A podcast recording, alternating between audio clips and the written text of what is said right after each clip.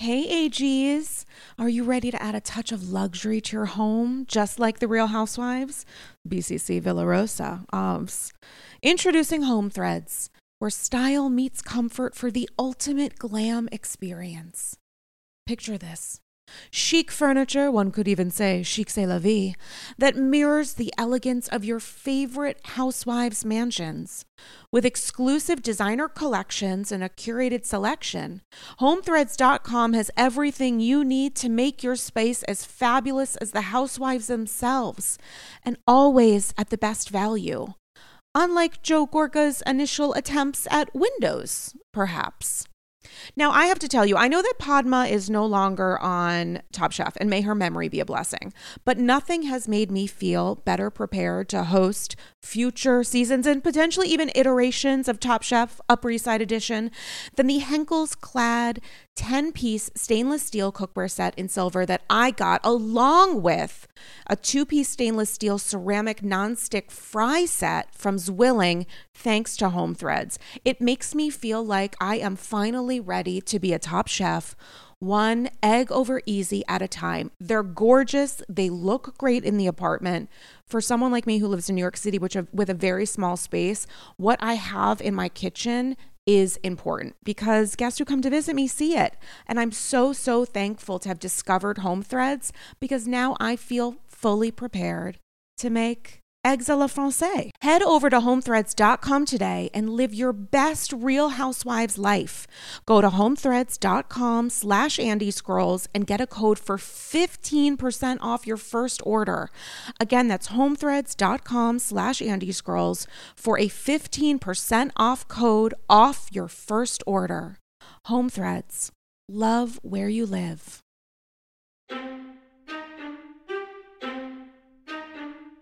There may be a pot of gold at the end of the rainbow, but I prefer a tincture.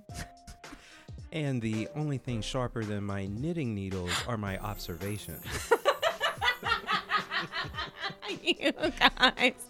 Oh my god, you guys. I can't I like literally might cry. I'm like feeling very emo and I can't even blame it on PMS. It's episode 293 and I'm so excited because this is actually a very big deal and I don't know why I said actually because it's always a big deal when I'm recording with this person who's one of my favorite Bravoholics and also writer girls, which we'll get to. Um I gotta say, guys, it's the first time recording an in person podcast. podcast Andy's yeah. Girls. What's the name of the show? Oh my God, 293. What is it? What is it? Uh, since COVID, aside from the live show, at Club Coming with OG of the AG Damian Bellino in October. So this is a very big deal. I'm so excited to be, I'm triple excited as I am triple vaccinated to um, be recording in the Cloffice with one of my favorite people writer behind so let's talk about.com and a Miami stan maybe? Which definitely, we'll which we'll get to.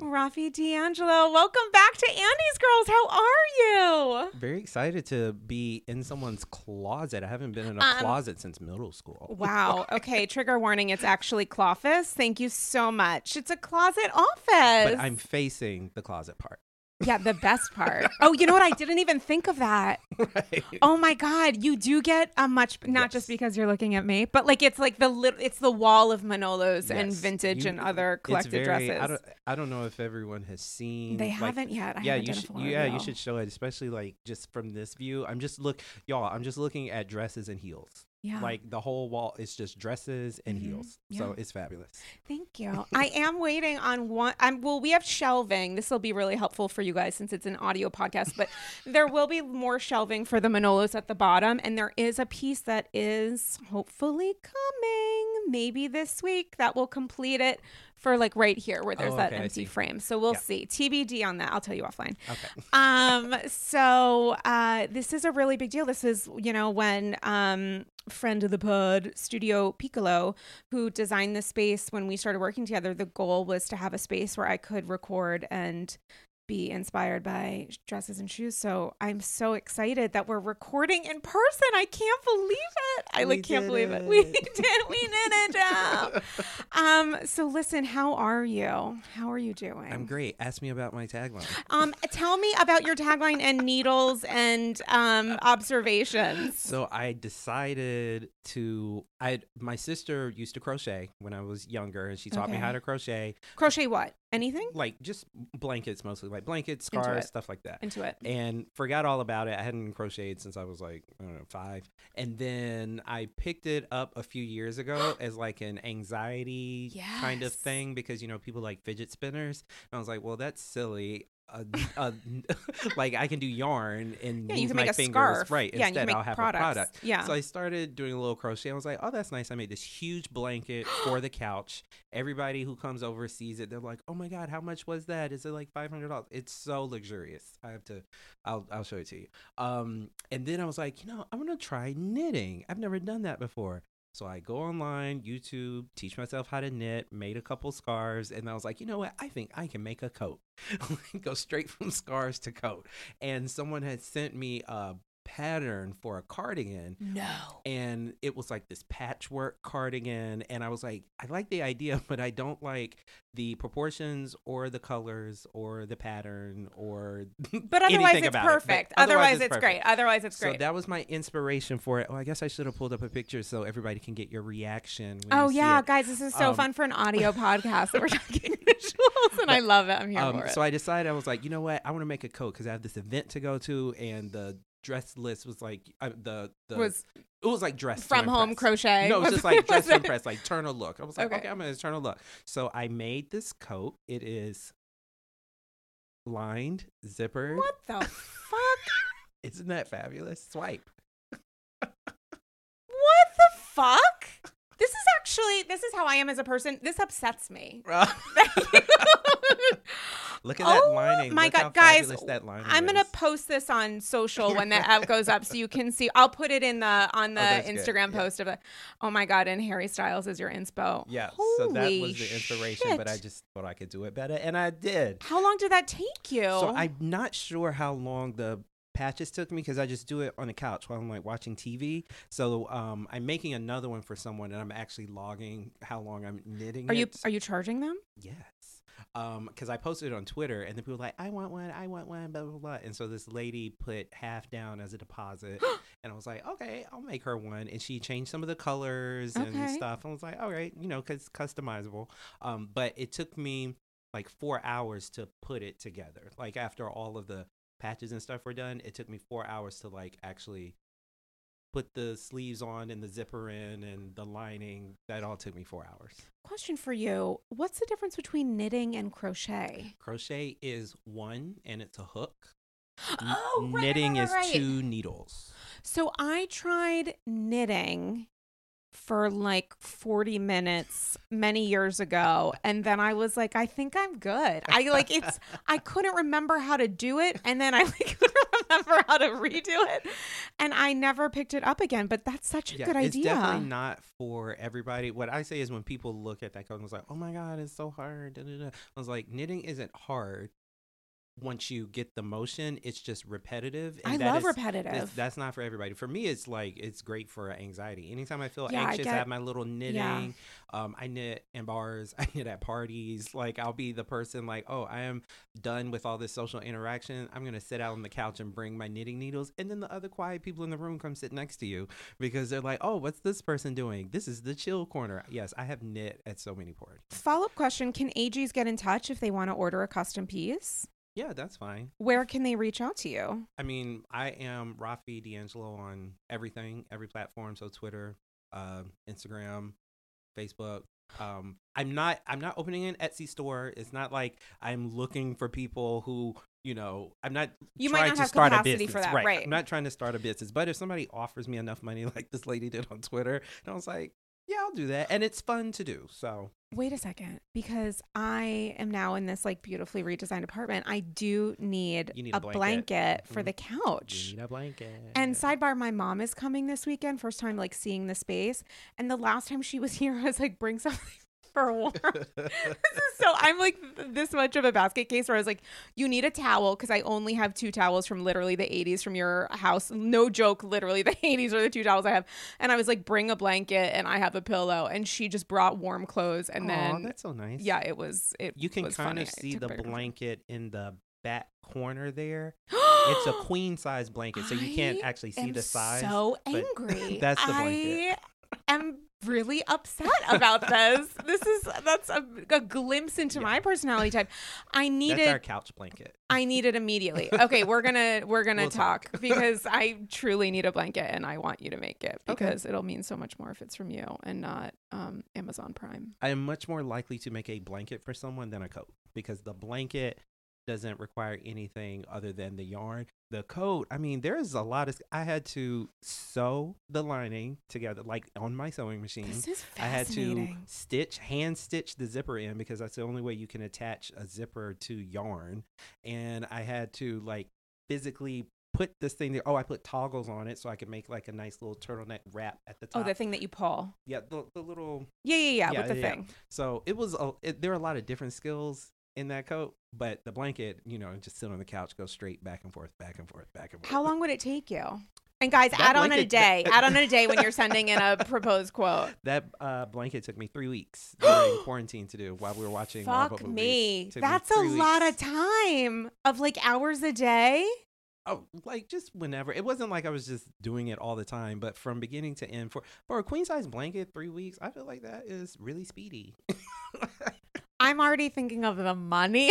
I wanted you to be like an hour and a half. oh no, no, that's a. But it can be faster because that is a small yarn. If you Mm. want a bigger yarn, that's less stitches and it goes a lot faster. Okay, well, we'll t- we're going to do a design, design consultation on Okay. the new People's People's Couch after this. Um, do you watch Housewives while you're knitting, crocheting? I do. Um, it depends on which franchise because you know some I pay more attention to than others. But uh, yeah, I definitely knit or crochet during the boring ones. Which ones do you consider boring? uh, OC.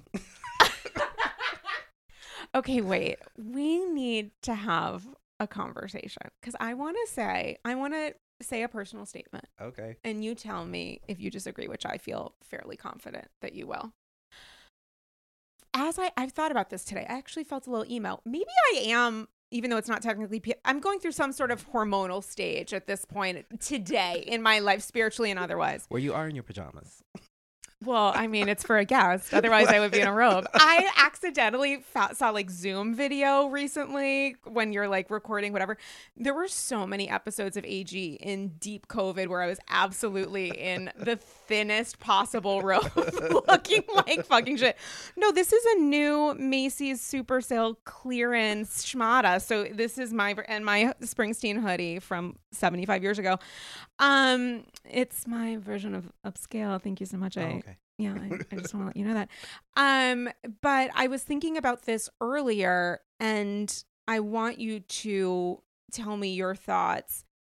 I realized that for the last couple weeks, noting that there are moments and scenes that I disagree with or maybe find cringe, I am completely satisfied and enjoying of the four franchises, three of the four to such an extent that I feel like I'm glowing when I'm watching.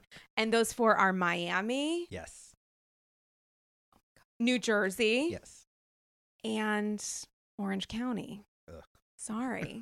and I thought part one of Salt Lake was great, but like there is something about Orange County and New Jersey this week and Miami, of course, the finale, and I just started the reunion, are I found them sublime. I was like, this is why I'm a Bravo holic because these shows are making me think they're making me laugh. I don't in any way feel weird about like production stuff having to do with it or any of the women specifically.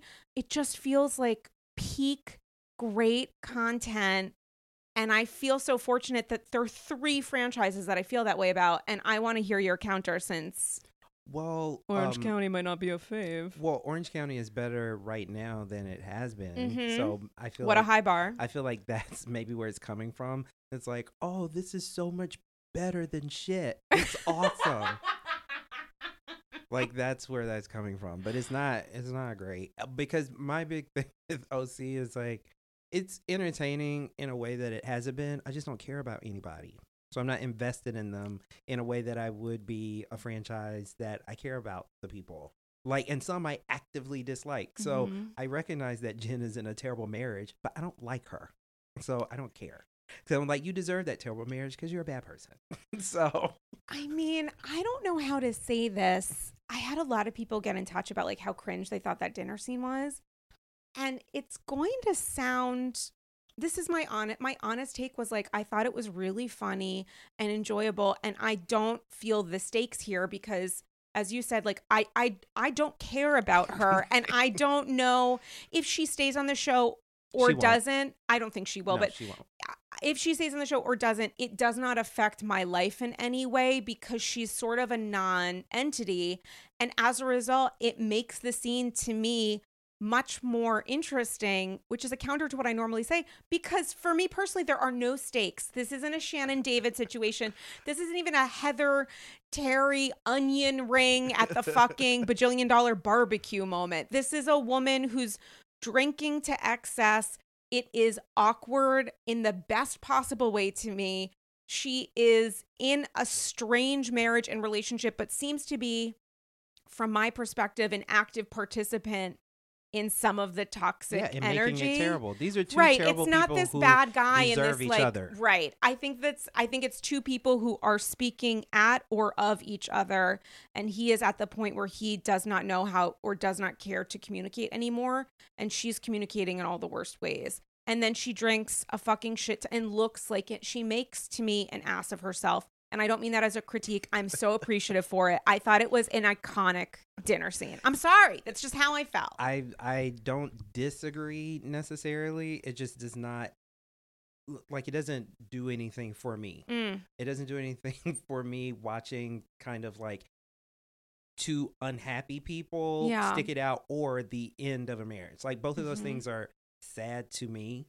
Um so even though I don't like care about her as a person, like, you know, there's like little kids who are gonna are be shuttled children, between right. how- so these two little kids are either to have very unhappy parents or they're going to have separate parents who are still going to be unhappy because they are Mhm. genuinely unhappy people. Mhm. And it's just kind of like the kids seem delightful, the little bits of them that we get to see I don't remember. TV. I don't Yeah, remember anything about them. You're mentioning children. I could. I've seen every episode. Like the the little um like Couldn't when tell- when they Does she have a ginge? I don't know no they're they're blonde kids Oh, but like when they um when they were at the she took her daughter to get a pedicure Oh, right. and, they were talking about the nanny. It was like, yeah, she's like a mom. Like- I remember that her daughter borrowed her like Chanel makeup, and I was like, I and her daughter named herself. That's so boss. You you so they gave her daughter. See, you don't care about this franchise either. Like- I don't remember. Yeah, I so honestly they, tune um, out. I tune exactly. out when she's on screen. I don't mean it on purpose. It's just she's so boring. I think kids are like uh, the the truth tellers, you know. So whenever somebody's kids are on, I Mhm. pay more attention, even if I don't like the parents. But yeah, so at one point she's um, talking about her daughter, and they gave her daughter a name, but she started calling herself something else at like one and a half, and so now that's what they call her. Like she just renamed herself That at a and a half, move. and so now that's her name. I think it's Cece. I think that's what she That's named herself. name. But yeah, so that's her name now, and that is a boss child, the same child who said the nanny is more like a mommy. So I love, like the kids seem delightful. Mm. If you were one of her friends, you know, there was that like weird counseling session dinner that um didn't go terribly well, but if you were one of Jen's friends, what would you be advising her right now? um, well, Jen is not a person I think you can advise. Like I, Oh, that's interesting. I think she is the kind of person who is set in her ways and that she is correct Mhm. and that any problem that she has is the other person's fault. Like I don't think I think she gives lip service to the fact that, you know, I work all the time and blah blah blah, blah but hasn't really looked into like what that is doing to Mhm. her or her family. Not that, you know, moms can't work. My mom worked and everything was great. But she just does not focus on her family in a way and doesn't appreciate him and she says that she recognizes that, but that's not like she's not that kind of reflective person. I feel like she is just she just needs a divorce. she needs a divorce, work on herself, be a good mom, and that's it. And I don't know what kind of partner she's looking for. I would assume that she likes the fact that this is someone who I mean, they keep referencing the fact that he doesn't wear a shirt, which I'm like, why? Why Yeah, is this like, it's- it's so anything. frequently a topic? He's not even like a top ten husband to me.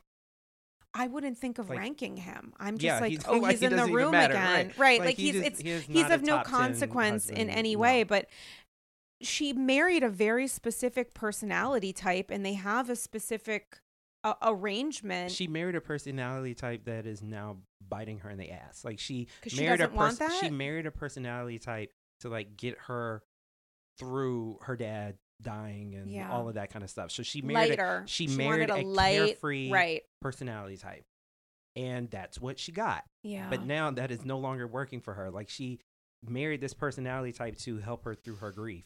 But that is Mm. like the person you are during grief is not the person you are all the time. So now she is not the person she was when she needed that personality type.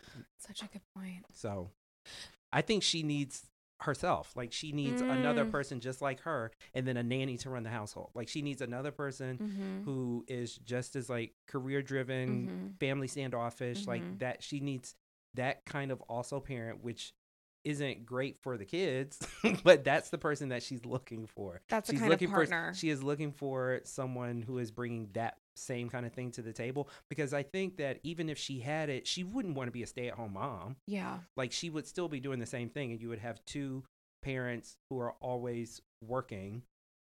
But you know, may, then again, maybe if she had an, another support system, she would work less. Like if you have two Mm. people who work like she's working 125% Mhm. and Ryan is working what like a fucking terrible name. Yeah, Speaking of so names, so Cece needed to help him Right. out. That's all I have to say. so she she's going 125% at Mhm. all times and he's going like 25%. Mhm. So like maybe if she met another go-getter they would both go 75. So then they would have energy left over for I don't know, I'm just like trying to give her anything cuz I don't like that lady. What does it mean to be in a re- in a relationship, in a marriage, in a committed marriage with kids, and realize or understand that you want to be with a very different personality type? Like, there seems to be some sort of human response of this person just needs to change because I have changed or we need to change together but like how realistic is that to expect Ryan to be someone who communicates to be someone who puts on a shirt and socks like how if that is what matters to her genuinely it might matter to her that she goes to a fancy dinner with friends at a bajillionaire's house and this person shows up and feels like they fit into this environment like how do you handle that if you realize that your environment has changed but your partner isn't able to adapt to and with it I mean, that's why marriages end. Like Yeah, most of them true. end, and it's because people change, and if, unless you're changing in the same direction, then it's not going to work. Unfortunately for these two, it's not that she changed so much as she just that phase in her life was over. yeah So God, I, that's also one of the concerns of like jumping into any kind of significant relationship after a period after of any upheaval, huge, but that's like a Yeah, huge you're not- upheaval. yeah, because you're not the per, you're not yourself. yeah. surrounding that Mhm. time. So that was her mistake, and now she's living in it. I was talking about this actually with someone um the other day when I was talking about like previous dating yada that there had been someone that I was like sort of getting to know or getting to know again or whatever.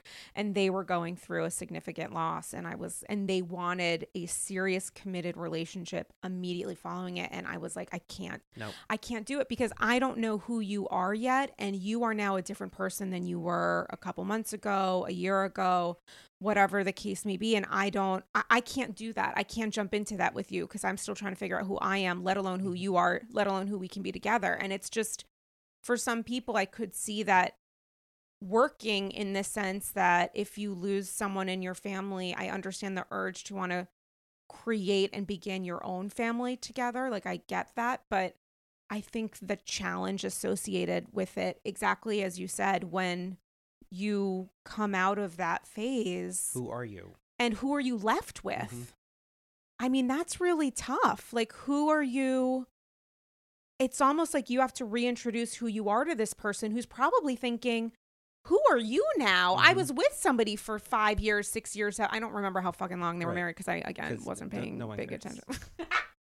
but like w- the process of reintroducing yourself to yourself, let alone to your spouse, that's got to be really intense. And I don't know that that's something that Dr. Jen is able to even understand No. or interested in. Or she might not be. interested in, she might not be she- interested. She just wants Ryan to be a different person. Like that's it. like, Yeah. like that's the end of it. Like she wants Ryan to be a different person than he is ever going to be. So Yeah, and I feel like we need to think a little bit about the Shane Simpson Accord, which is like the idea that for many of us, and maybe understandably so, his first season, a lot of us were like, he's a piece of shit. He's not listening to his wife. He seems very uncomfortable in their marriage. And what, and I- actually also PK too. And I feel like in getting to know both of them over the la- over their you know seasons and as they've gotten more comfortable with being on camera, understanding the environment, I have a lot of respect for them. Like I really appreciated Shane this episode talking about his religion and Mhm. spirituality, listening to Emily, countering her when he's like, "You don't know the situation with your parents," and I wonder with Ryan because I really genuinely find myself respecting Shane, and I wonder with Ryan like. Would he be better as time goes on? Well, it's like how I think the difference Yeah, here tell is me. that Shane and PK are married to better people than Jen. oh my god, you're totally no, no, I'm serious. I know, I know you are. I know you are. like so, like Shane was being an asshole opposite a decent person. yeah. Ryan is being an asshole opposite an asshole. Yeah. Like that's it. like Yeah. and also like is he not drinking because of is it because he's Mormon? He That's never what he actually answered it. He said either I'm Mormon or an alcoholic as a like one-off joke and I was like, "Wait a second, But Oh, I We thought need he, I thought he was Mormon. I think he is Yeah. Mormon. I think that's cuz he said some like smart-ass Right, comment back to Terry. I because I just remember being shocked that there's so many Mormons. yeah, Like, why are there so many Mormons? This is not Utah. I did not know there were so many Mormons in Orange County. I shouldn't be surprised. I live with a former Mormon. They are literally everywhere. I so, love that. Like, there are so many Mormons everywhere. I, this is the second former Mormon I've lived with in New York City. Actually, the first one was from Florida. I met him on MySpace. He came up to visit and never left. Oh my god, talk about a top 8. Yeah. Wow. Like, yep. He he came up to visit me once and never left. He was supposed to be here for two weeks and he was here for like eight years. he and now He pay? in Ireland. Oh, yes, he did. I was like at least yeah, he he, he enrolled at Hunter College, graduated, Wow. everything. Like he came to visit and just never left. I he was a former that. Mormon, and then uh, my roommate right now is a former Mormon who grew up in Georgia. So there are a lot. I have only met someone who I know who I was aware of who is a Mormon in high school who's so sweet. Although there was one awkward moment when he told me, knowing that I was Jewish, and I was like one of the few Jewish kids at my um, high school in East Greenwich, Rhode Island, and he told me that his church prayed over Jews to convert them to Mormonism after they died. Oh and, yeah. and apologies to Mormons if I'm like screwing this up. This is my remembrance of No, what he said to me at Yeah. 16. And I think I responded back immediately and was like, you know what? I think we're actually all set. Like, I don't think like we're. please don't do that to me when I die. Please. but I was like, did we give you consent, like as ghosts? Because I don't think that's a part of our shtick. Like, I think we're just like have a party and then Yeah, goodbye. that is a thing.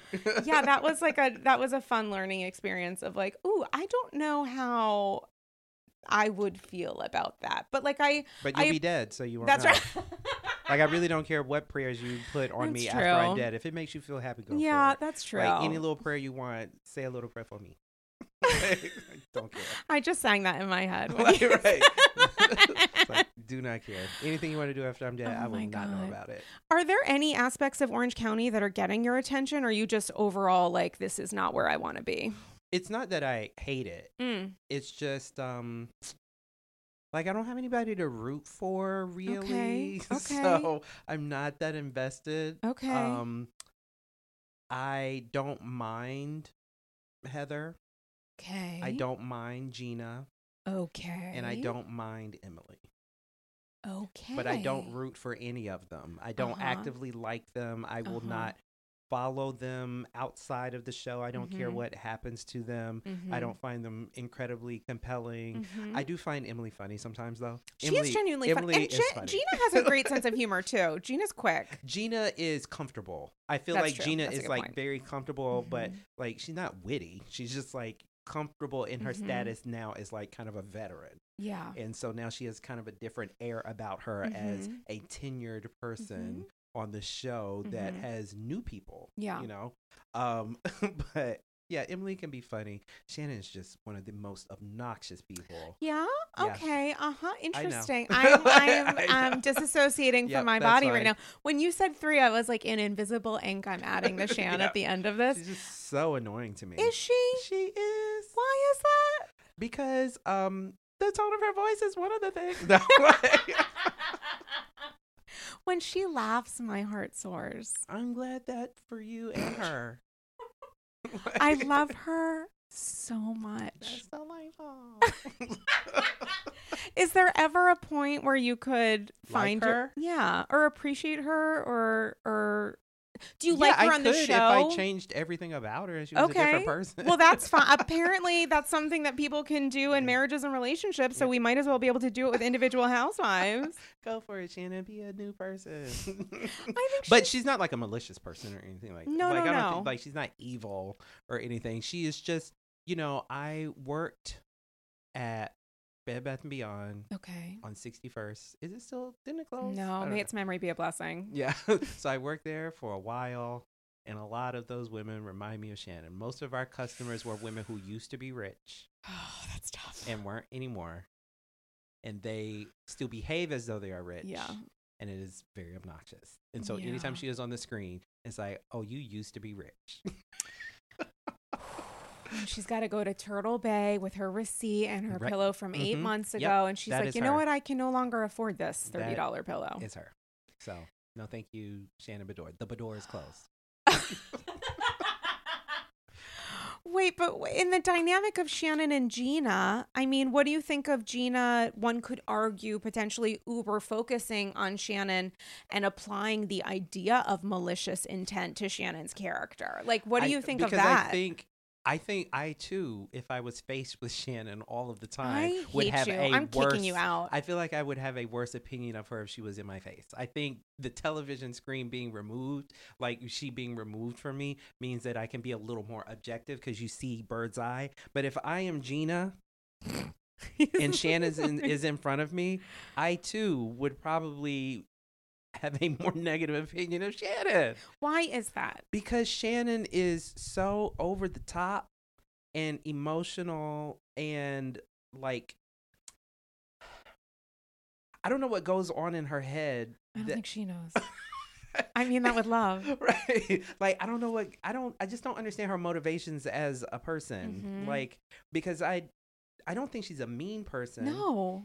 But I also don't think she um knows how to be nice maybe like like, like you know uh, being a great person is kind of a learned skill that she Mhm. doesn't have so she Mhm. so she's not like oh i'm an evil malicious character but she doesn't know how to be a great person And how? Why, what's the difference between Shannon then and Heather Dubrow? Do you think Heather Dubrow is a great person?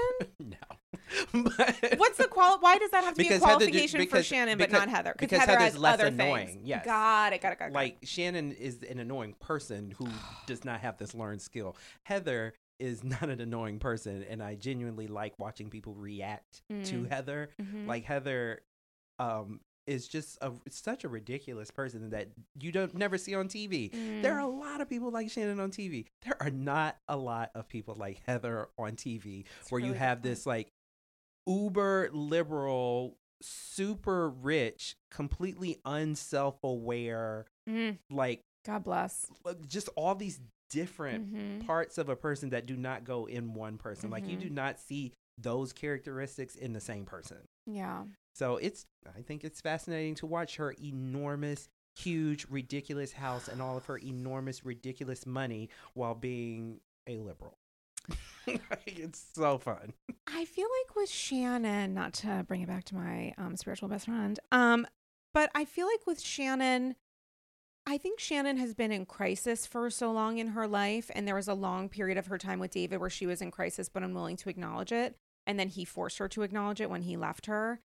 And I feel like she's probably one of those people who, without a specific crisis, doesn't know how to acclimate back to like a consistent, even keeled Mhm. flow. And life might not work out that way. And there's things that happen that you don't have any control over. But I feel like there are aspects of her that are constantly cycling, like her individual pattern speed mode is always like uber activated and she doesn't necessarily know how or maybe want to change that so when you deal with housewives who are now much more comfortable much less senior than her but like emily and gina Mhm. are obviously a lot more comfortable in this role and maybe with their cast members heather dubrow has been comfortable since the day she was literally born when she instructed the doctor on how to remove her from her mother Mhm. and then reminded them to like do whatever the fuck they like oh don't hit me so i can cry i can do this on I'm my an own actress. I can cry on cue. did you not see me on Malibu Country?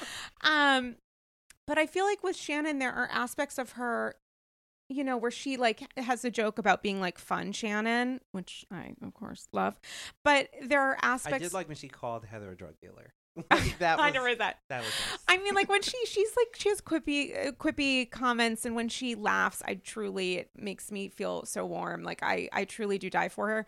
But I feel like sometimes there are other aspects where she struggles. Like I think she genuinely does struggle in in social situations and struggles to like acclimate to the speed of her contemporaries because they're just I don't mean this in a critical way of her or them, but they're just on a different level than her. You know, like I don't Mhm. mean this as like a Kelly Bensimon, I'm up here, Right. you're down here. Evidently, she's Madonna. Like I, I just mean it in the sense of like, Or Shannon's a in a Larsa Pippen, we have a new hand motion now because oh god, Larsa Pippen brought it back. So props to her. Larsa Pippen. So I just started the Miami reunion. okay, but I didn't start it, so we can't talk about the reunion. We can't talk about I it. only watched the finale. Okay, except to say, I will never take this back.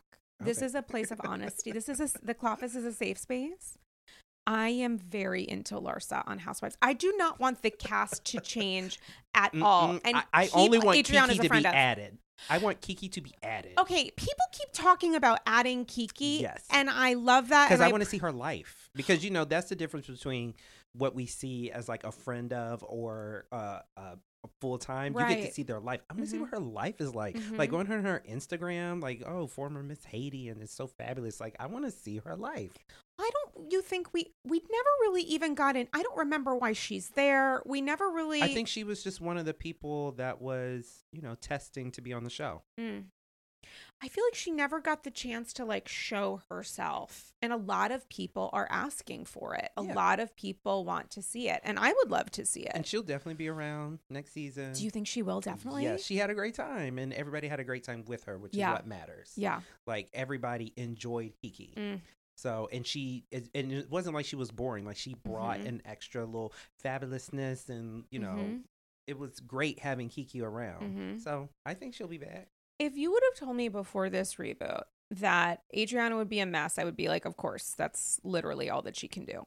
But if you would have told me that on the reboot, Larsa Pippen makes what I would consider a triumphant return, considering she was so no, just in considering she was so awful that for her to have, for me to be able to watch her and not like recoil is a genuine miracle. you she was recoiled from her the first season she was on. she was one of the I would say that Larsa Pippen and Christy Rice were two of in the top five two of the worst housewives of all time. And I think the Larsa that was on season one is still the Larsa that she is. And it came out when she was talking about her resume. I have the best resume Mm. of any of them. I've been married it. the longest I and I, have it. four kids. And was like, you're still that person who is judging somebody for walking down a catwalk that you were in season one. You're still that person who is judging everybody who does not behave in the way that you behave while you are behaving the way you behave. Like it is insane to me.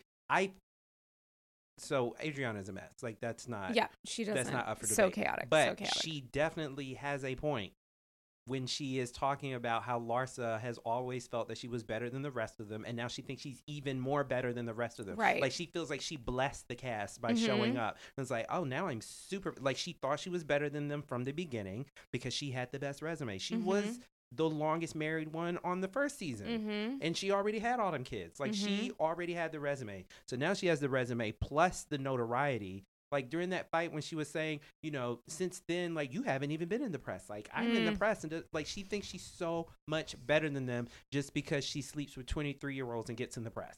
Yeah. Like that is not a thing. Like Adriana is a more accomplished person than you are. What have you done, Larsa, other than be a wife and now be a side piece?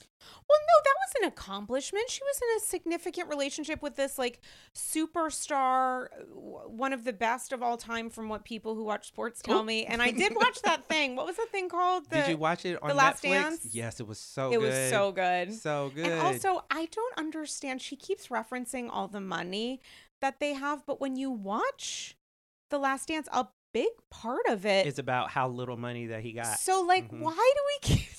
Does she not? Maybe endorsements. I don't know where he got the money from. I don't think that happened. I mean, maybe she sold a lot of feet pics. She's making fucking bank right now. She's making like allegedly four million And her plus. feet are not that cute. I don't understand. I mean, Who she's. paying for her I would feet? pay. I would have to pay people to look at my feet, and I would not do that to them because I don't believe in. So, yeah, so Larsa um, is still the same person that she always was. She is a little hoity-toity. I'm better than you. I'm looking down on everybody else. Hypocrite. Okay, I don't know why, because you're saying this, and I don't disagree with you, but I don't know if I'm like feeling zesty right now or what. I just really genuinely enjoy her on the show. Oh, I think she I made really great do. television, Yeah. but I wouldn't like. I don't respect her, but she made good TV. She's one of those wives where it's like, oh, this is great for conflict, but I do not respect you as a person. I feel like I side with her in some parts. Maybe it's because I feel like Adriana is such a shit show. She feels like the worst aspects of Tamra Judge from like from the beginning of Tamra's time. And no, and apologies to Tamara honestly for making that comparison, but like I an agent don't of dis- chaos I who's don't just there to fuck mm, with people. I don't dislike Adriana as a person. what? I don't dislike her as a person. I think she's like a mess, but I would I would trust Adriana before I trust Larsa.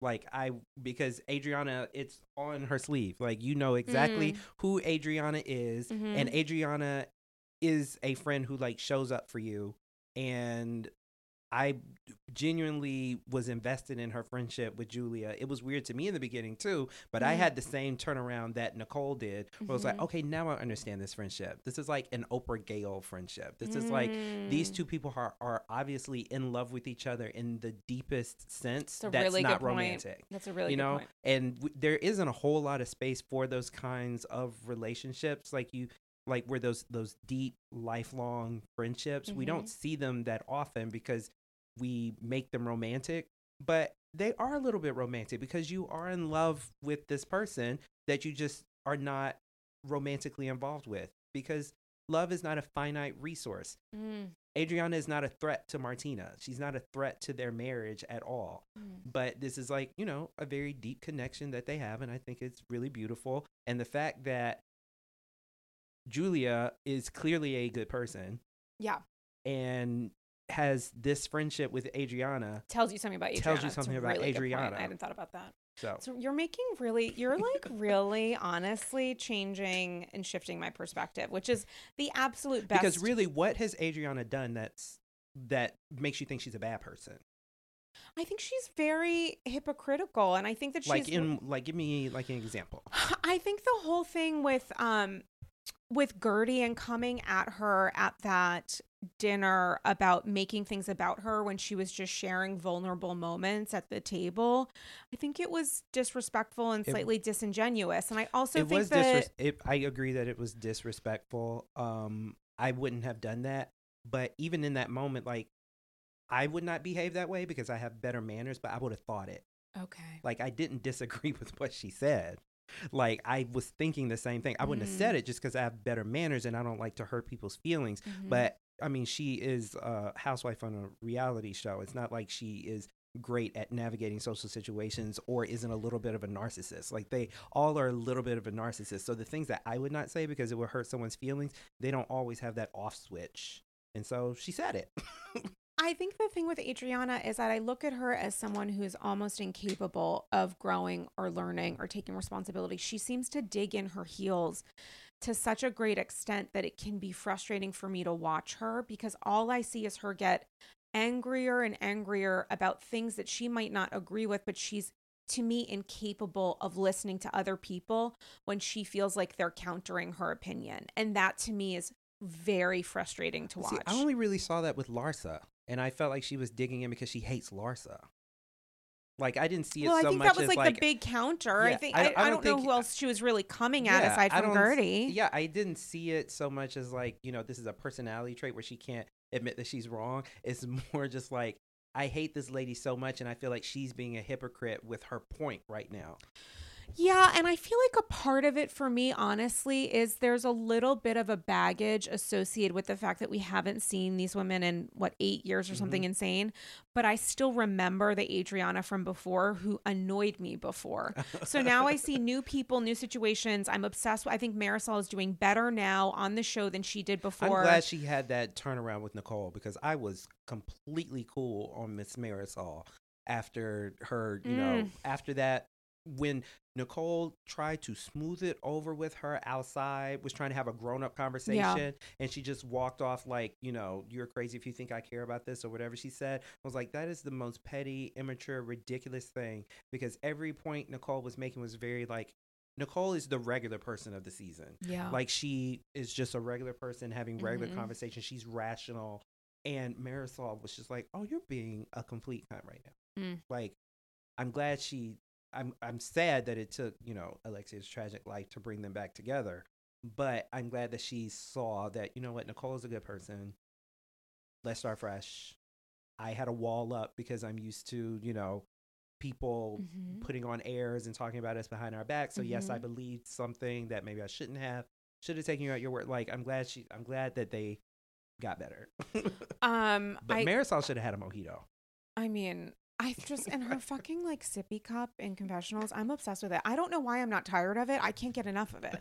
Her like little bedazzled like J Lo moment. Every time she picks it up, she's like, "You guys haven't seen this before, but like, look at what I'm about to do." like, I'm I am making you believe that this is my trademark, and I do believe it. Like, I I find her so deeply enjoyable. And the thing with Adriana is she adds so much value to the show. I get it. I just don't want either of them to be full time right now because I think that they so excel in different ways at being friends. And as you said, like, let's get more of Kiki's life and her world. But I just think the cast is so good and so different. Obviously, unfortunately for Alexia, there seems to always, she has What the, the worst luck to start you haven't seen the reunion yet but like they start the reunion and get into stuff with her sons being Oh my- arrested for alleged th- domestic you know, violence at the end of the finale Yeah, they did the little. that was her title card Yeah. she can't even get She fucking, cannot catch a break. she didn't the, ostensibly must much of the season was a lead up to her marriage. We get uh, A funeral. handheld video of elopement in St. Barts which looked fucking romantic. I'd die for an elopement like and it was a moneyed elopement so like truly i could not love it more but like i couldn't believe we didn't see any of it. And then much like so much of Alexia's life, she doesn't even get to own her exit Nope. card. Her exit card belongs to her arrested, troubled son. It, just insane. sucks. Like there are very few like housewives biopics that I would watch. I would watch hers. Like I would watch her full from Mm. childhood having a gay closeted daddy all the way up to Mm, Herman. yes, like from that um you know one of like wasn't her was it her first husband that was one of the cocaine Coke. cowboys Yep, yep, yep. Which is on Netflix, which I haven't watched, but a lot of people have watched. So she, so she got a gay closeted daddy, a Cocaine cowboy. first husband, a gay, Gay. closeted second God bless. husband, God bless. a who then died suddenly Yep, after who- they got estranged or, or not estranged, and then she separate. has a son with I, would you call it like a mental disability now? Like what would you call his which son? the one that was in the accident? Oh, def- no, no. I would call it a significant physical disability, including a, a traumatic brain Okay. injury of Yep, so significance. Uh, brain every injury- every brain injury is Yep, of significance, but yeah. So with a brain injury, Mhm. and then her mom dying on her wedding day, and then Dying grand- on and then- her wedding and day. then grandpa dying like before the the rescheduled wedding. Did grandpa die?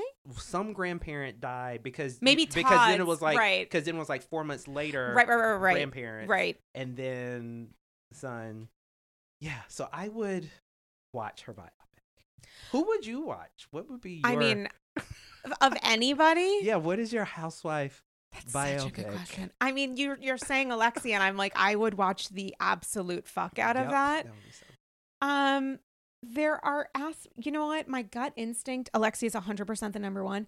There are aspects of Bethenny's extremely troubled childhood that would play good on Lifetime that would play good on Lifetime that I want. But I want to see HBO Prestige. I don't want to see Alexia could make Lifetime look like HBO, but Bethenny's childhood can't do it. You need to like have the script tight because that could be real bad real Mhm. quick. But the racetrack, the mother great. narcissism, the then trying to It get a be like relationship with her as an adult. white people oh my god! And Bethenny's like, I wear a sapphire, so that's right, close. that's it Um, and I pushed myself to the top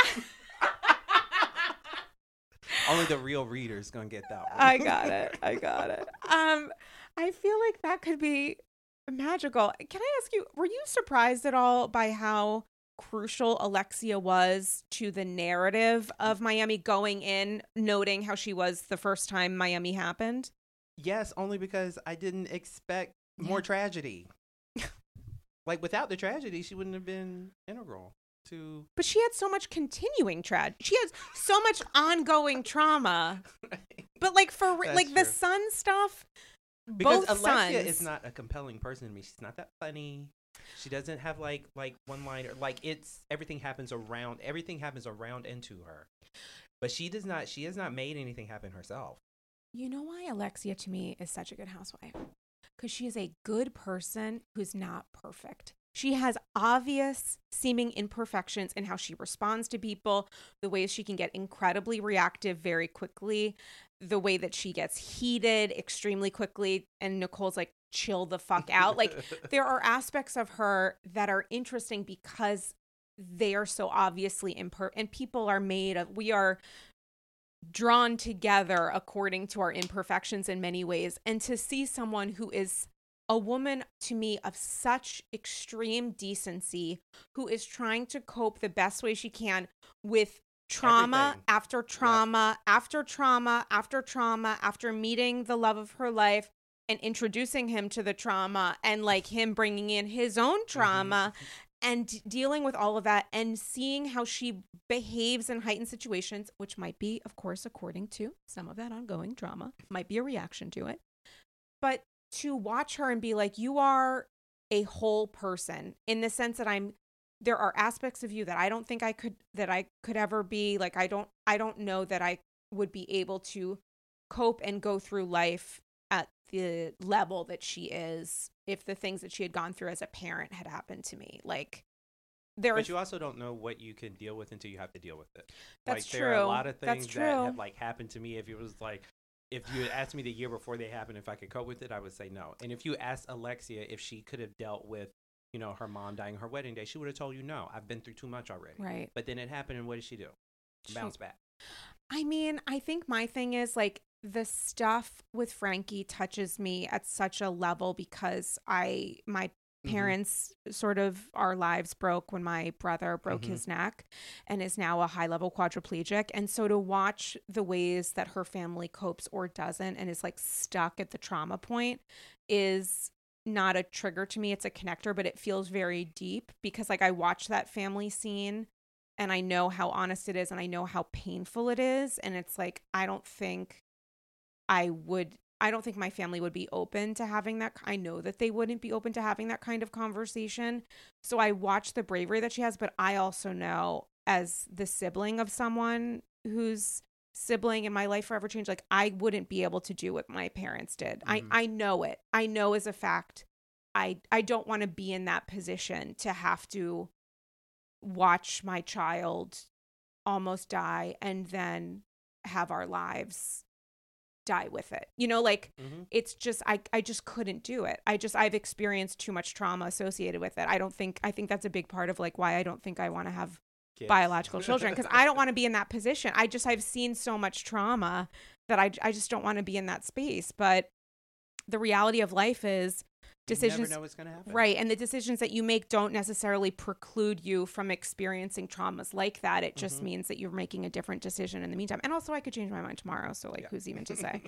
um but I think it shows I think I think she's a remarkable housewife. I just do you think that she'll have a season of Just carefree, fun. in the context of of how that can be had noting that she's still dealing with stuff I mean, yeah, it's possible. yeah Um, because like I said, like most of it is because something happens to her. yeah So she didn't cause any of the trauma Right. that is, you know, happening to her.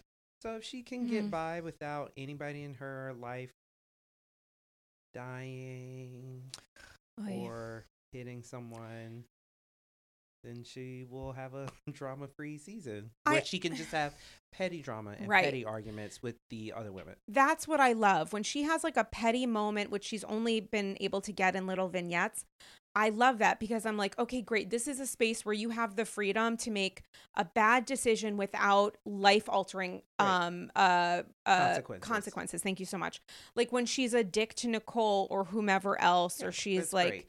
It's i love it for her because i'm like great this is a position Like you get to play, you get to you get to be on Housewives now, and so the that's great. right and You the get to- stakes are too big for her in her Right. real life. I love watching her be a bitch to someone. Also i have to say i don't speak a lick of spanish but nothing i feel such a connection to watching these women so fluidly Spanish. I nice. love it. I just it makes me love all of feel so accents. happy. I love like their when accents. Nicole in, is Oh is getting like God. like animated in English and the accent starts coming. I was like, yes, Nicole. Oh my god, Like- they're they're women of such incredible Oh, that power. moment where um Guerdy and Kiki uh like at the funeral, like before the funeral, Mm. and they slipped into Haitian Creole to each other. And I was like, Mm. oh, that's great. I'd never seen that before. Like, that's wonderful. Like, they just, like, just, it was a quick little moment. And I was Mm. like, oh, great. Do you find people talking about Miami in the way that you think it's deserved? yeah, Good. I do. I feel like, I feel like it energized kind of the franchise a little Yeah. bit. Like, it, um, it was very exciting and it was very surprising how exciting it was. Mm. It was fresh. A lot of firsts on here. You have Mm. like a lesbian, Lesbian, yeah. housewife. Yeah, like it's it's it was very different hmm because the cast was very unique and the situations that they found themselves in were unique because the cast was unique. So it was great. Martina Navratilova's what she is the spouse of a real housewife. Isn't I crowd crazy? and it's so perfect. It is I can't it I honestly feel a glow when I think about Miami. This is like the reason that we love housewives and we love diverse storytelling and we love money. because Julia's cash, story money. is insane. we haven't That actually unpacked it. I think that's going to be a big part. And again, guys, I only watched the beginning of the of the reunion because there was seven thousand hours of content. But like, I think we're going to get more of it on the reunion because she will have the space and the time in which to share more. Mhm. But I think we'll get a lot of it next season. I think we're going to get more of it next season. That's good. Yeah, like she she was the one I was most excited about when the cast was released Mm. because I looked her up. I was like, "Oh, who is this lady?" And I was like, "What happened to her?" it's like, "Oh my gosh!" Like that. Yeah.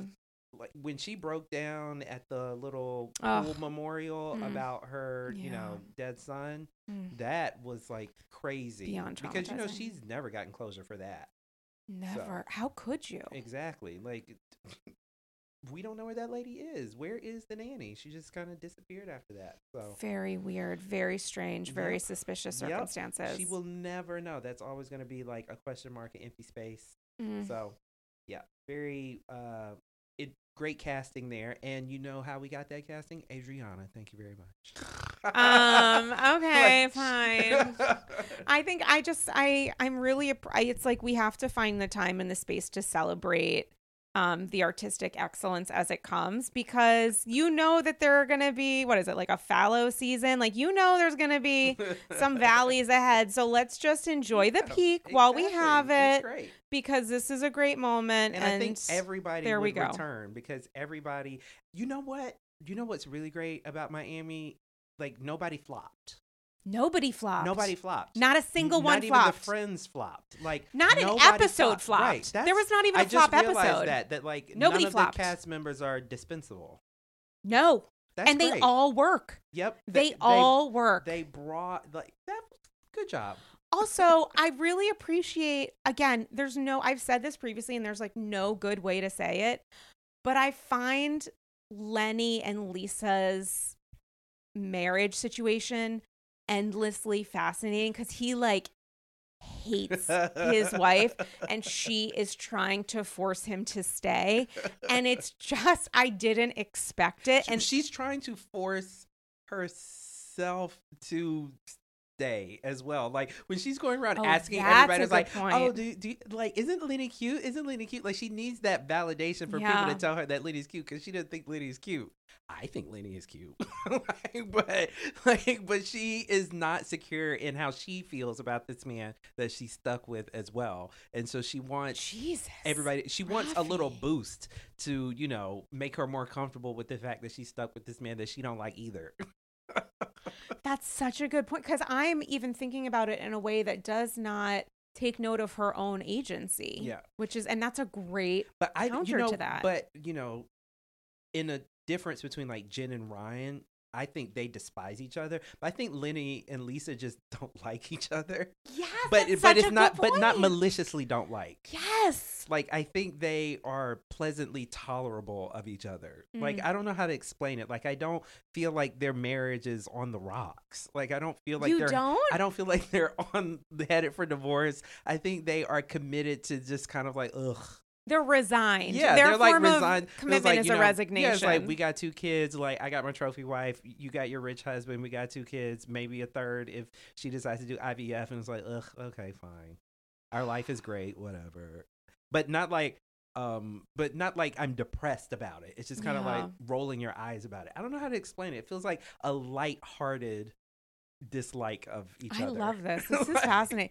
Because even in the like confessionals, he's like, I have, I can't believe I have to sit next to you and listen to you talk, which I'm like, and she's the so same fascinated by. way. She is the same way. think she's just Yes. better at, she's just yes, has her because own way she's of, camera ready. Like Yeah, that's true. like- That's really true. And also, like, of course, you're gonna like see it from Lenny Moore because his face moves. like, you're not gonna, you're not gonna see how much Lisa is annoyed because her face does not move at all.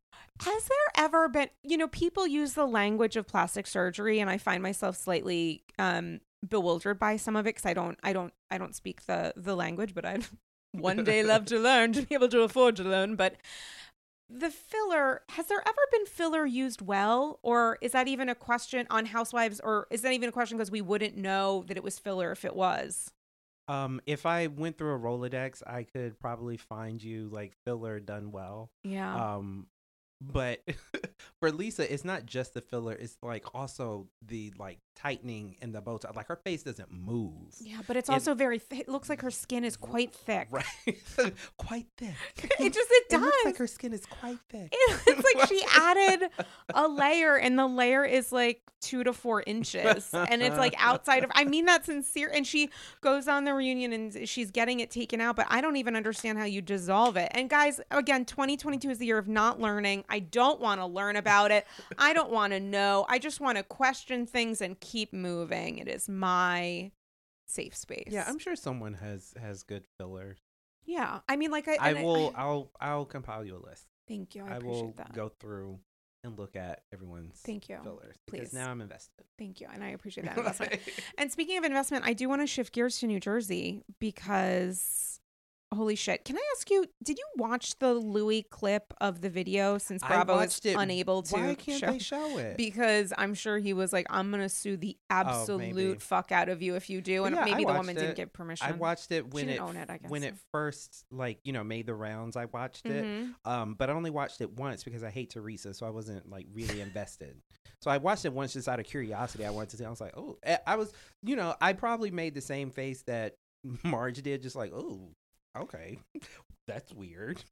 like, Yeah, I saw maybe two seconds of it when it came out, but I watched 90 seconds of it today. I don't know if the full clip is a minute 30, but that's what, what I found available.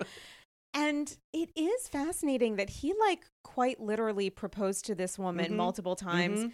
and yet in the scene is absolutely rewriting I'm history. fascinated that nobody pushed back. I think that they were afraid of him in the moment. And shouldn't the person who's pushing back be his fucking now fiance? No. Like, No, they don't need to fact check him in the moment. They just need him to not snap.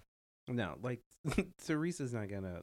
Teresa is my least favorite person. I just ugh. Really? I cannot stand Teresa Mm. because you know I actually had a better view of her after Girls Trip. Like Mm. my view Yep. of Teresa changed. Well, it altered slightly after Mhm. Girls Trip because before Girls Trip, I knew that Teresa was the dumbest person on the planet, and I knew that she was an extreme narcissist. But I Mhm. assumed that she was also super malicious and didn't have any goodness in her. On Girls Trip, I realized, oh, she is a stupid narcissist, but there is goodness in her. hmm There definitely is. Right. I did not. She can be a woman of like great warmth. I did not see any goodness in Teresa before Girls Trip. Mhm. Um, so now you know she's back in her habitat and she's just being stupid narcissist Teresa. Like she is the dumbest person, but she's also a self-centered person. So like this fight that she's having right now with uh Melissa and well the same fight that she's always having where Mhm. you know they have to stick up for her but she don't have to stick up for them it's the same fight Right. um, and she cannot contextualize that she did anything wrong because she's stupid and she is a narcissist who can't have like everybody has to be on her side all the time Mm. it always has to be about her and she can't see that she needs to be there for anybody else i just don't understand how these people operate around her What's the difference between a lack of intelligence and just an instinct for relying on one's instinct, like a guttural instinct? To me, Teresa, I, I mean, like intelligence aside, is to me a very instinctive person. She relies on her instinct, and maybe she was put in a position where she absolutely had to, and then make decisions according to like how much she needed to bury what she knew reality could potentially be. Like, how much of a lack of intelligence would you associate with just her coping mechanism and the No, way that she was why no The way that she was relying only on your gut is a lack of intelligence because we all have gut instincts your intelligence and rationale comes in to either go with your gut or to check it that's where the logic comes in like if you like are you know my gut says my instinctive reaction to do something might be Mhm. whatever and then you take a beat and you think about what it was so if your instinctive reaction in the moment is to be upset at Melissa for whatever Mm. reason and you go with it because Mm-hmm. your brain never turned on and it never took in the rest of the situation because you're stupid Mm. and you can't process outside information. Like over the course of the series, Teresa blows up when too much information is presented to her. She overloads because she can't handle too much information at once. She just continues to just run on adrenaline and gut because once you give her too much input, the computer overloads. Like that's it. Do you think that Joe is similar? Joe is similar in the fact that he's like really passionate, but Joe thinks. Yeah. Like Joe is not a stupid person. No crook is a stupid person. Oh my god, he's coming for you as soon as he finishes jacking off in the car. Oh, he's so hot. He's top 10. no, he's not. oh my God, Joe is so hot. Okay, there's a great point in that after show because during the episode, everyone was like, "This is absolutely legit. He absolutely watches porn in the car." Mhm. And then during the after show, Melissa's like, "No, he definitely doesn't. It was a joke. It was a joke." And there's a moment where Joe's like, "Uh, um." Um, uh, Marge's Joe is saying like, if you really do this, you're a fucking moron and you need to stop because it's dangerous. And there's a moment where Joe almost like looks to the camera and he starts blushing and he's like, he has a little smile and he's like, yeah, I, I don't really do it. It was a joke. And we all know that he Yeah, really he doesn't. does it. It was very charming. I, have to say, I couldn't oh stop God, laughing. He's adorable. Joe has good fillers. Joe Gorga? He has good filler. That's a good point. Also, Melissa's Yes. work is good, even though Melissa- you I don't know, doesn't I don't really know move. about her fillers. Like I know I don't know had- about filler. I don't know I don't know about filler. fillers, but like Joe has fillers and they're great. Wow. and you think he's a top 10? yes. Hottest. You would put him above Evan Goldschneider? Oh yeah, like Evan's not. Are you He's fucking so much kidding? hotter. He's so much hotter. Oh my Evan. god, the things that I would do to Evan Goldschneider, the things that he would do to me as I again, a place of glowing, I would just be like Joe oh my. God. Joe is probably my number one. Joe Gorga. Joe is probably my number one. He's been so hot for so long. Oh my He's so god. hot, and I love a little meatball. he He's a little- definitely is. Yeah, he's a little little juicy meatball. Jesus. Um shifting ever so slightly. Um how did you unpack the um Jen, Aydin, Marge, Melissa of it all with some I guess some Jackie. The Mel- what's the Melissa of it all? The you mean what's the uselessness of The- it all? Sorry, Melissa. the charging, the charging. Um, I didn't see Melissa's charging. I thought she was trying to leave. I didn't. well, I didn't think she was charging. maybe she thought so too, and she was like, "Oh wait, I ran around the wrong side of the table. Yeah, I thought she I was guess trying. I'm confronting you." I thought she was trying to leave. Like- Well, like when I watched maybe the it, scene. Yeah, I thought she was trying to like go in the house, like leave the patio. Um, so I didn't see her as charging after Jen at all. Somebody posted a TikTok today. I wish I remembered who did and the person's TikTok, but it was um like the reasons that you know Melissa didn't actually want to fight because she always finds a piece of furniture to run around. She never goes straight. And she's like, there's a big difference between Melissa always finding a table to run around and Dolores who goes straight at you. well, like, like, I'm gonna fuck That's another up. thing. Like Melissa has never fought anybody, and she's not Yeah. going to. But she loves to run around a table Yeah. aggressively. So that's She fine. loves an like, I aggressive would table like run. if if Melissa got up near me, like that would not do anything. Like I, I would not be afraid that something was going to happen. Like Mm. if Melissa just got up near my presence, I'd be like, "Oh, is dinner over?" Like Mm. it's not it's not exciting or scary in any way. But How do you find yourself um, reacting to Melissa versus Jen? What is Melissa versus Jen? Jen's Oh, like your where she husband's a po- little bitch yeah. boy, and you guys are crooks. And I did this shit about Evan, but don't worry about it. And somehow it's all your Um, fault. so I'm never on Jen's side Mm. because, but I do understand her fight with Marge. okay. I understand her point of view, and I don't disagree with her point where she is saying that, you know, Jen talking about Marge, she's talking about things that Marge said. mm-hmm. Marge talking about Jen, she's talking about things that Jen never wanted to be on television. So it is a little bit different because it's like, Marge, you said these things. These are th- this is part of your story. This is a part of you that everybody in the country knows. Blah blah blah. So I'm commenting on it because every everybody knows. I'm not say, saying Right. anything new. Marge saying that was new information to everybody. It's new information to Jen. Like when Jen was in her confessional talking about, you know, their uh, what Syrian Orthodox community or whatever, and um, Turkish. oh, was it Turkish? Yeah. Okay, but yeah, she was talking about like their I Orthodox. I, could be fucking that up. I'm so sorry. Apologies. I don't remember. Apologies to the community. Genuinely, I'm sorry. I forget. Yeah. But she was talking about like they didn't know, and you know, Bill is kind of like a pillar in the community, Mhm. and how is that going to look now that all of these people know that he cheated on her? Mhm. How is that going to reflect on her? And she was like very honest with the fact that you know his parents are probably going to come and tell her like you didn't do your job as a wife and that's why he did that so it just kind of opened up a whole can of worms in jen's life Mhm. that she thought was closed 10 years ago Mhm. so I understand her reaction and I don't disagree with her point. And I wish the other women would take a beat to like sort of understand exactly what she's saying about that. Mhm. It was like, you have opened this chapter in my life that I closed. Mhm. The chapter I was commenting on your life, you opened and were continuing to write. Like you like are talking about this. So it is a little bit different. but when it comes to new information, how does that work within the context of Jackie and Evan? Because obviously that was seemingly new information to Jackie. Couldn't one argue that her um, argument about Bill is sort of uh, counterproductive? Whose argument about Jen's argument that like this is new information I wanted to keep quiet like is wh- then why is talking about like the Evan rumors any different from that except that maybe Jackie didn't know that they existed like doesn't that make it people keep saying that because the Evan stuff isn't real that that makes it less damaging or less affecting than Bill's stuff because it really did happen. Well, Like, I what's think the Jen difference? is. I think Jen was horrible to Jackie. yeah, And so Jackie has every right to hate her. But I was just talking about like her and Marge specifically. I got But it. yeah, she was terrible to Jen. She went around digging for more information later.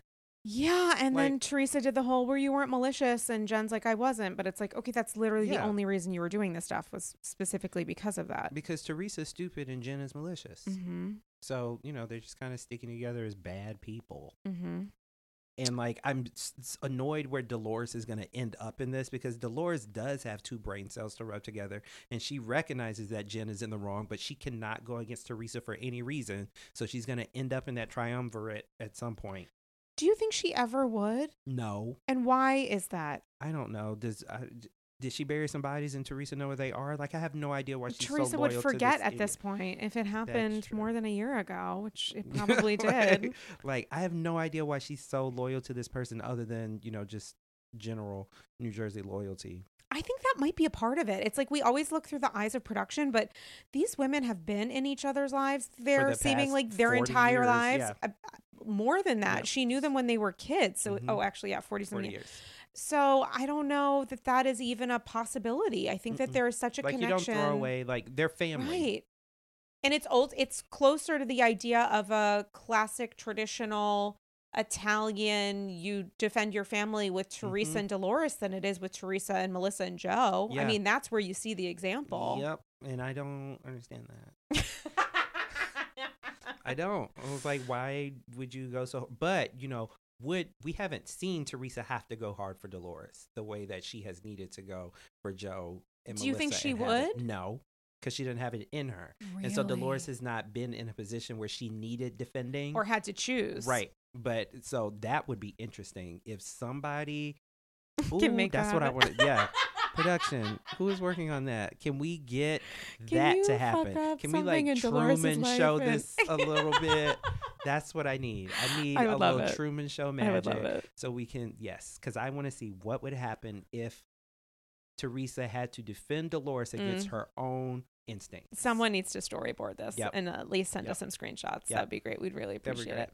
make it happen. Um, can I just tell you how delightful this has been? I am obsessed with you. I love, I feel, I honestly feel like I'm like riding a high right now, being here with you in person recording. I feel nothing but gratitude. And I'm so thankful for you schlepping to the Upper East Side to do this because um, you're going to be back next week, is what I have to tell you. we didn't discuss it. Um, can you tell the folks how to support your writing, where to read you, where to follow you on social, and get in touch about a, a coat or a blanket? or a but after me, wait your fucking turn, guys. Um, tell so us I'm everything. Rafi D'Angelo everywhere Twitter, Instagram, Facebook. Um, my website is so let's if you want to see what I have to say. I don't really write about housewives that often. No, you don't. I think the last thing I wrote about was like um, them putting random women of color in these all white casts and how Mhm. that's just abusive. Mhm. so I think that was the last thing I wrote about. Um, but yep, that's where you can read my little writings. I write a little less now because I have a big boy job in finance. Yes. but you know, I'm trying to get back on a writing schedule once I get my work schedule under control because Mhm. I used to write in the mornings before work. Mhm. And so that is the goal to be able to write in the mornings before work. And your writing is, I mean, it's just honestly really beautiful. You're a wonderful storyteller, and I go to your site quite often, um, and I'm always absolutely, genuinely uh, enamored with what you have to say. So I can't more Thank highly you. encourage that people follow you and do all the supportive things. But again, uh, don't ask for a blanket until mine is done. Um, guys, really important, exciting news.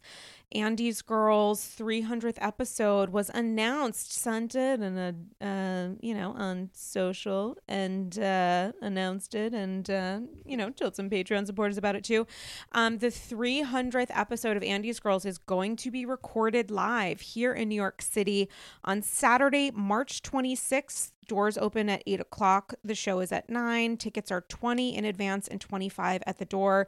It is a huge deal for us to be doing another show back at Club Cumming um, here downtown in New York City. And the one thing that I ask and beg um, is that people buy tickets. We want to be able to do this again and expand. Um, if you had ever asked me when we started Andy's Girls, Damien and I, as a one off science experiment, that um, this show would be recording episode 300, I would have absolutely told you to go fuck yourself. And also asked um, about my checking account because I would have thought I would be making bajillions. Um, but it's a really, really, really big deal. We want to be able to celebrate it. And the guest co-host for for that night, I'm going to be joined by fashion writer, critic, the person I call the Doris Kearns Goodwin of Bravo, Evan Ross Katz.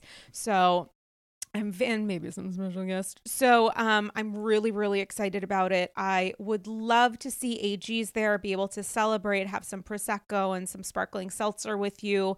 Uh, we do a Q&A, so you can ask us whatever you want during the show, and um, drinking games, and um, and again, seltzer friendly, um, and so much else. It's a great opportunity to go solo with friends. You get to meet AGs, and um, you know, everyone's a vaccinista. It's a lot of fun. You can buy tickets available now at andysgirls.eventbrite.com. Um, send me a DM. Tell me if you're going. I'm so excited about it. And also, I have my eye on upgrading AG Tech, which I have wanted to do for literal years. Um, there is a beautiful piece of tech that I would love to get. And so I'm hoping that people attend and we sell out because I would love to use this as an opportunity not to pay my bills, but um, to improve AG. That's essentially what happens with Patreon supporters and other ways of supporting AG. It a lot of it goes back into the podcast itself. It's the joy of being an indie podcaster, producer, and host. Um,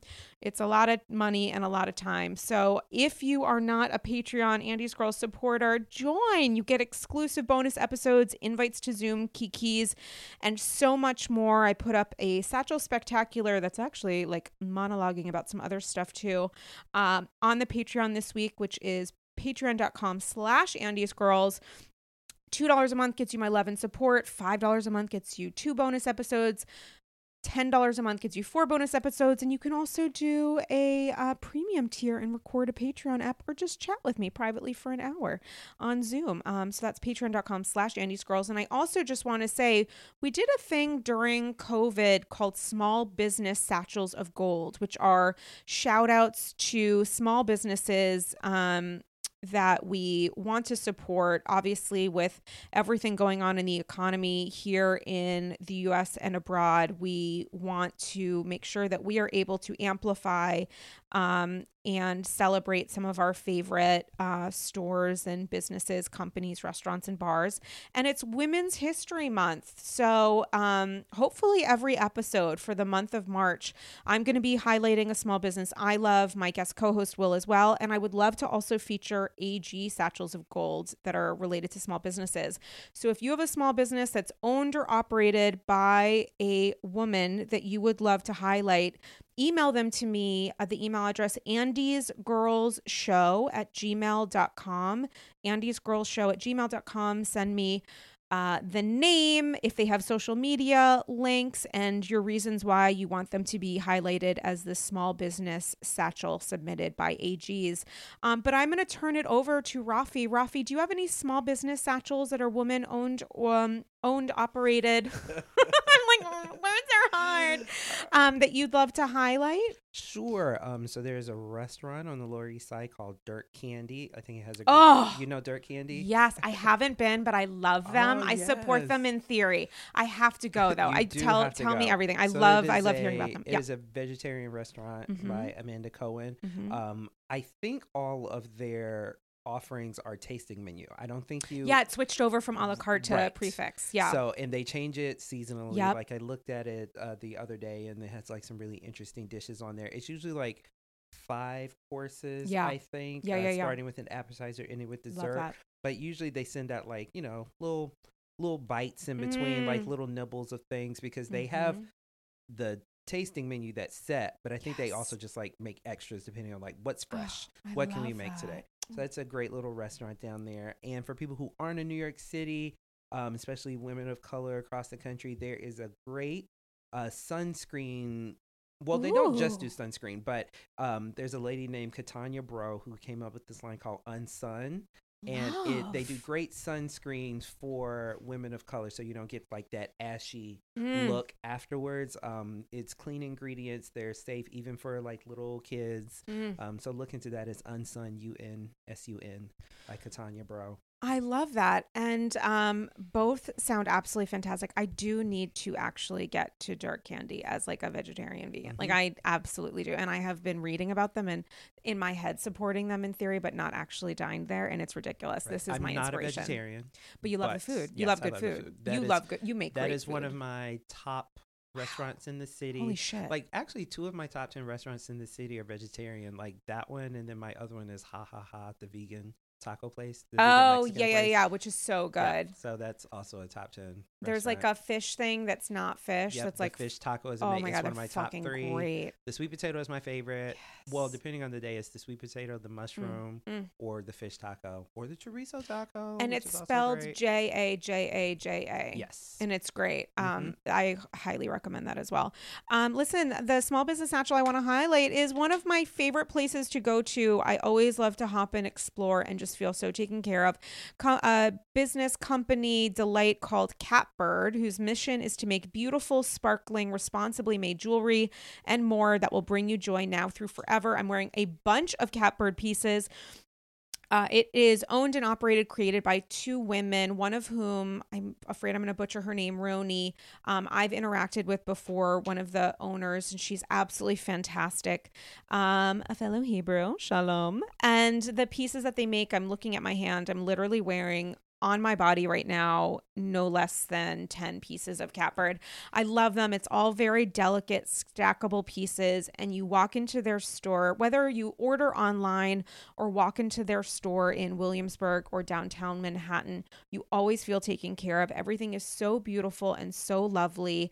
They make you feel good, and they're also an absolutely socially responsible company. They just announced commitments of tens of thousands of dollars to help the people of Ukraine. And um, they're constantly looking way- for ways to invest in the New York City community, in the communities of women of color, in the communities of women who are jewelry makers. Um, and so much more. Um, I really, really love Catbird. And um, so, guys, if you're interested in uh, learning more about any of the companies and folks that we just mentioned, I'm going to include links in the show notes for you to shop your little hearts out. And again, Women's History Month. That's right. We get a month. Um, and go us. So if you have a small business satchel, email it to me, okay? Because I'd love to feature your picks, your suggestions, including your own businesses and companies. Uh, slide into my email and let me know. Um, Rafi, Hi, do you follow me on Instagram at Dame Galley? I do. Thank you. Um, this was quite an episode. I just really just can't thank you enough. This was just really wonderful. Thanks for just- having me over. I loved it. And guys, I'm hoping to do more in person, um, COVID safe. And um, and it feels great. It feels honestly like a little bit of a return home for AG. And so I hope you guys enjoyed the episode as much as I enjoyed recording it. Hopefully this app brought you a little bit of light. And on that note, guys, we'll um, talk to you later, Larsa. Um, I just want to say again that I support you in maybe being a bad person. I just want to say that you're giving me great content, and that's the note we're going to end on this week. All right, guys, hope you're all doing okay, and we will talk to you soon. Bye bye.